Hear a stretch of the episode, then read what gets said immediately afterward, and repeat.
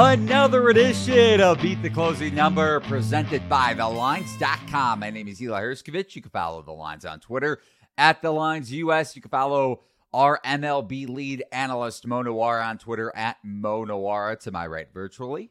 It's spelled on the screen. Not going to bother messing it up this time. And before we get started, remember to give the video a thumbs up and ring that bell to get notifications whenever the Lines releases a new sports betting video on any market, including Mo's day to day MLB bets like this one. You can get those in real time in the Lines Discord channel over at thelines.com. But Mo, before we get into the three games on your card for today White Sox, Guardians, D backs, Phillies, and Red Sox, Angels, pretty intriguing slate overall. Ups and downs are a part of the baseball grind when you're gambling in general on any sport, but it's an 162 game regular season. Combine that with the playoffs, and it could be a lot for just about any better. So I know it hasn't been the best last couple days for you, and you go through this all the time when you're betting on any sport. So just for viewers that aren't used to the downs when it comes to a long, long, long season betting on any sport, but especially Major League Baseball. How do you go about navigating it? Shut the games off and go do something else after the Cardinals give up five runs uh, and only score like three runs on a minor league pitcher. I mean, it's just like people have to, I guess, always. I was thinking about it earlier. Like when when there's an edge or whatever, and it's like very small, obviously a couple percent, and one bloop single that has like a 150 xBA falls with a guy on third, and that that edge is just literally gone on that that one hit. So it's just like something that happens. I guess like like I was saying before. Uh, I didn't even get in the black. I think until July last year, maybe June or something. So just gonna be thankful that I'm up 8.5 units or whatever it is, and try to do better tomorrow or today. It's going to be a good day for Mo. But no, I'm I'm with you, man. It's these I mean, you go back to the game yesterday. Number 1, Cardinals offense, I think produced about 1 for 150 with runners in scoring position. So, lineup wasn't great overall, and then you mentioned Cincinnati's offense and Montgomery's stuff wasn't good either. I think he only won about 4 innings, but the home run for one of the Reds' younger players got out of the ballpark, and that would have been a home run in maybe a third of ballparks oh, across Major League Baseball. That's generous. I think that yeah. was a lazy flyout 90% of the time. And yeah, just goes out because fake ballpark and whatever. yeah. So if you're not ready for this, and I say this every video, it's not just when Mo goes on a couple of bad nights, tough nights betting on baseball. It's a long season. It is a grind, and that's an understatement.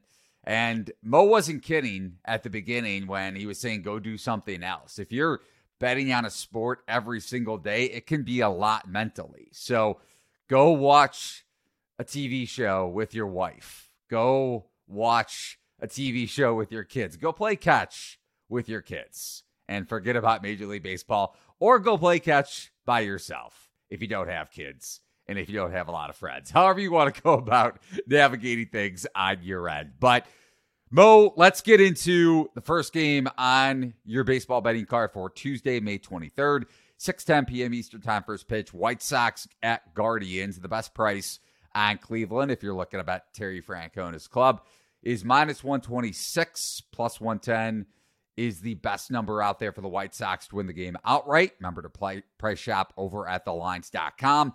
It is Logan Allen, Southpaw Logan Allen for the Guardians, and his 304 ERA, 299 FIP. So he's pitched pretty much to expectation in a good way against Dylan Cease. And a couple of glaring concerns for the White Sox here. I know Jose Abreu is yet to homer for the Astros, but he was a lefty killer, especially when he was on his tears in this White Sox lineup in years past. Not there anymore. And the White Sox overall rank about league average in WRC plus against lefties this season, which is a drastic difference from recent seasons. And then you think about Dylan Cease. 478 ERA, 420 FIP on the surface. His velocity is down a full point from last season, and maybe you could argue that's going to regress in a positive nature for Cease. Dylan Cease had the most valuable pitch by run value in all of Major League Baseball, at least among starters across baseball last season, with his slider, and the run value sat at about negative 36. That elite slider has, I don't want to say gone by the wayside, but it has certainly dipped in the wrong direction for him and it's become a very hittable pitch. And I know the Guardians lineup is below league average, just like the White Sox are, or at least right around league average when it comes to batting against lefties. And Logan Allen is just that. But what do you make of Cease, Mo, in this game, but also overall, and then handicapping White Sox Guardians here on Tuesday? I downgraded Cease pretty hard overall this season. I came into the season with him rated like close to elite, but he's been pretty bad. So, um, I docked him quite a bit, uh, but I still have him like a little bit above average. Most of his problems have been like on contact, honestly. Um, the he's getting hit quite a bit harder. I think his hard hit rate was up like 13%. Um, nice thing here is he's always thrived on kind of getting chases when when people are chasing his off speed stuff, like you said, the slider out of the zone. Um, that's a major problem for Cleveland. They have the third highest chase percent. Uh, they're pretty swing happy, contact happy team. Um, they have one of the worst offenses. They have they don't make a lot of hard contact, 28th in hard hit percent. So um, I think this is a decent spot for Cease. And the White Sox lineup, you know, Logan Allen's pretty good, I think, but still early, obviously, but they they still hit lefties reasonably hard. 106 WRC plus last year, like you said, they were elite with a 119, but 106 is still quite good. Um, so I think it's a good spot for the White Sox overall. Um, I think plus 110. I had them even money, so I think this is a decent spot to bet the White Sox.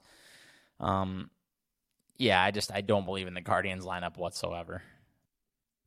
On to the second game that we're going to discuss of three. 6:40 p.m. Eastern Time, first pitch out in Philly.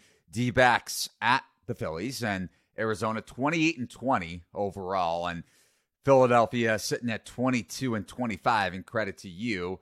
Not that things can't go south or in the other direction. It's still very early, as we like to note, especially with the St. Louis Cardinals, despite their issues driving in runs on Monday night. But you had the Phillies win total under this season, looking good so far. And the best price, if you're looking to back the Phillies, is minus 141 over at Bet Rivers. And best number on Arizona is plus 130 to win this game straight up. Matt Strahm against Ryan Nelson. What do you got here?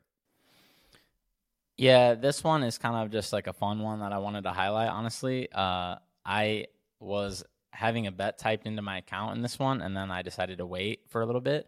And the Arizona keeps going up, and I think it's probably good to bet now around plus 135. But honestly, I think a better way to bet this game could be to just wait uh, for the game to start and then bet Arizona if they're like down one or two when Matt Strahm is done pitching because he's like starting, but it looks like Dylan Covey is going to be the the long man here. He's really really bad, and Strom is really good, so it's kind of a weird dichotomy here where like there's a really good pitcher to start, but he's only going to go like two innings, I think. I mean, this is just baffling to me. I don't understand why they don't just put Strahm in the rotation if they're struggling this much. He was a really good pitcher in the rotation for them, and he's been a decent starter before. So I don't understand what the Phillies are doing, but if they insist on giving a bunch of innings to Dylan Covey, I think that it's okay to just either bet Diamondbacks now or just wait and see if it's like 1 0 Philly, 2 1 Philly, something like that.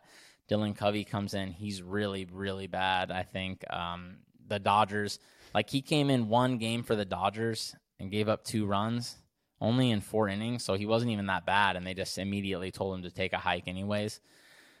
um, I, I think when they see 6.3% swinging strike rate, I mean, you don't even see like a called strike plus whiff rate this low. It's like 15.9, I think it was, something crazy. uh, this is just not even a real number. So that's like Max Scherzer like gets that many swinging strikes on its own, you know. So uh, Covey was an awful pitcher years ago that I used to fade all the time, and then I guess he went overseas. Yeah, came back. Uh, the only thing he kind of does well is get grounders. I, I think on this team though that doesn't help you that much with the Phillies defense. So I don't believe in Ryan Nelson whatsoever. I think we've faded him multiple times on here, but um, Dylan Covey's quite a bit worse. I think so. I think Arizona might be a decent live play for sure, and okay play right now as well. Yeah, I was going through the, the career trajectory for Covey. Pitched for the White Sox, speaking of Chicago, from 2017 to 2019. I remember him quite well from his White Sox days. Not great. 717 ERA in his first season with the White Sox, and that ticked up to 798. And then pitched for Boston before going over to China, like you hit on, and then one start, one outing with the Dodgers, and that was enough for Dave Roberts. Granted, Dave Roberts doesn't really know how to manage a pitching staff, let alone a bullpen. So maybe he wasn't the right guy to play for, or Covey wasn't the right guy in LA to begin with, whether you want to doubt Dave Roberts or not. But on to the last game on the card here, 938 p.m. Eastern Time, first pitch out in LA. Boston sitting at 26 and 22, losers of two straight games, lost the series finale at San Diego, despite taking two of three from the Padres. Angels took the first game in this series last night, 26 and 23.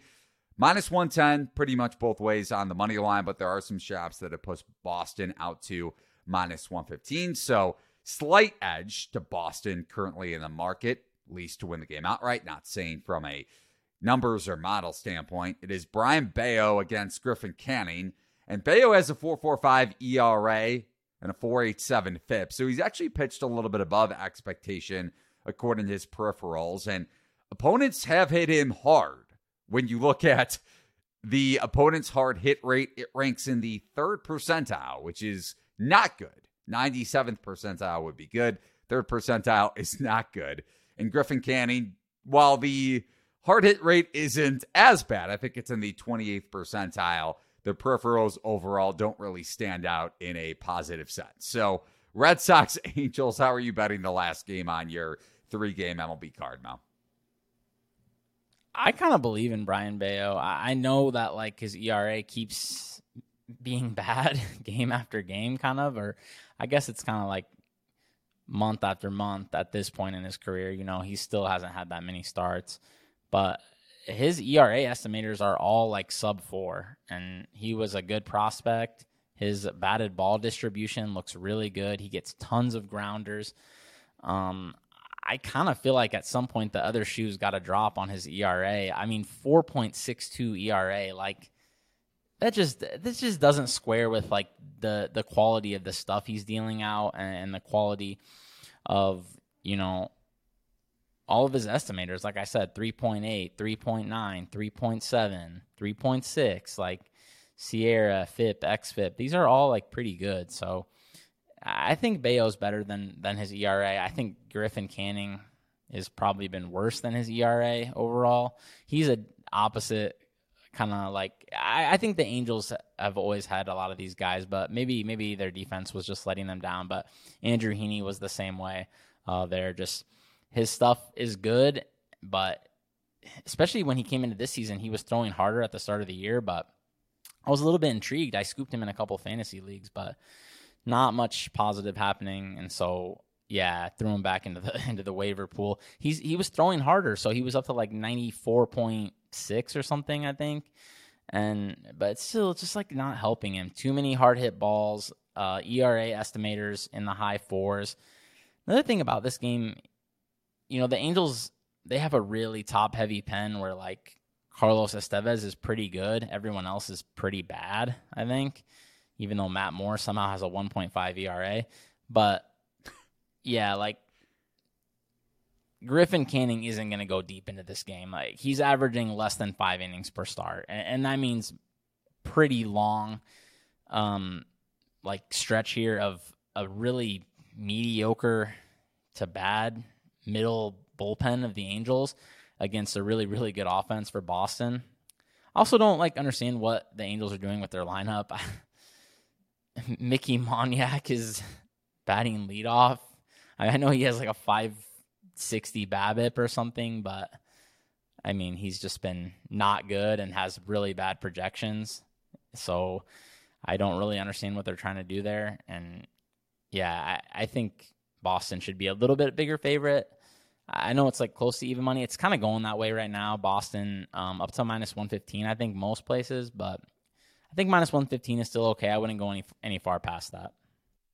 And just to contextualize a little bit what you were saying about Bello, when you look at preseason stuff plus, ranks right around the same as Shane Bieber. And I know Bieber has gotten hit a little bit harder than he did last season. Joe Ryan, our guy Joe Ryan, who is right in the thick of the AL Cy Young race. Stuff plus for Ryan, 98. Entering the season, Bello at 96. Same number as Louie Varland, who has a very talented ceiling for the Minnesota Twins. Speaking of the Twins, just like Joe Ryan and Justin Steele, 97 stuff plus. I know I kind of went a little bit all over the place. And, and they have the- a bad defense, you know, like they have a bad defense, so he's probably going to underperform his stuff a little bit. But I just can't believe he's going to be 4.6 ERA. Yeah. No, then listen, and he has pitched better of late. When you look at strikeout rate, the stuff is clearly there. Now, the command, I think he had a season high five walks in his last outing. That was an issue for him last season, was command. It hasn't really come into play this year outside of at least, I think he, I think that was his first start with three or more walks. Maybe I'm wrong there, but I, I believe so. So, command has been pretty good pretty much all season. Granted, hasn't really gone deep in outings, but I'm with you on the handicap. Makes a lot of sense. So, that's going to do it for this edition of Beat the Closing Number presented by TheLines.com. If you want to get more involved in the show and handicapping games on a day to day basis outside of your baseball bets, remember to head over to play.thelines.com to have a shot to win a Amazon gift card daily in our free MLB Pick'em contest, breaking down a select amount of games on a nightly basis. So for Mo Nuwwarah, at Mo Nuwwarah on Twitter. For myself, Eli Hershkovich. Follow the lines at the lines US. Thanks for watching and listening. So long, everybody.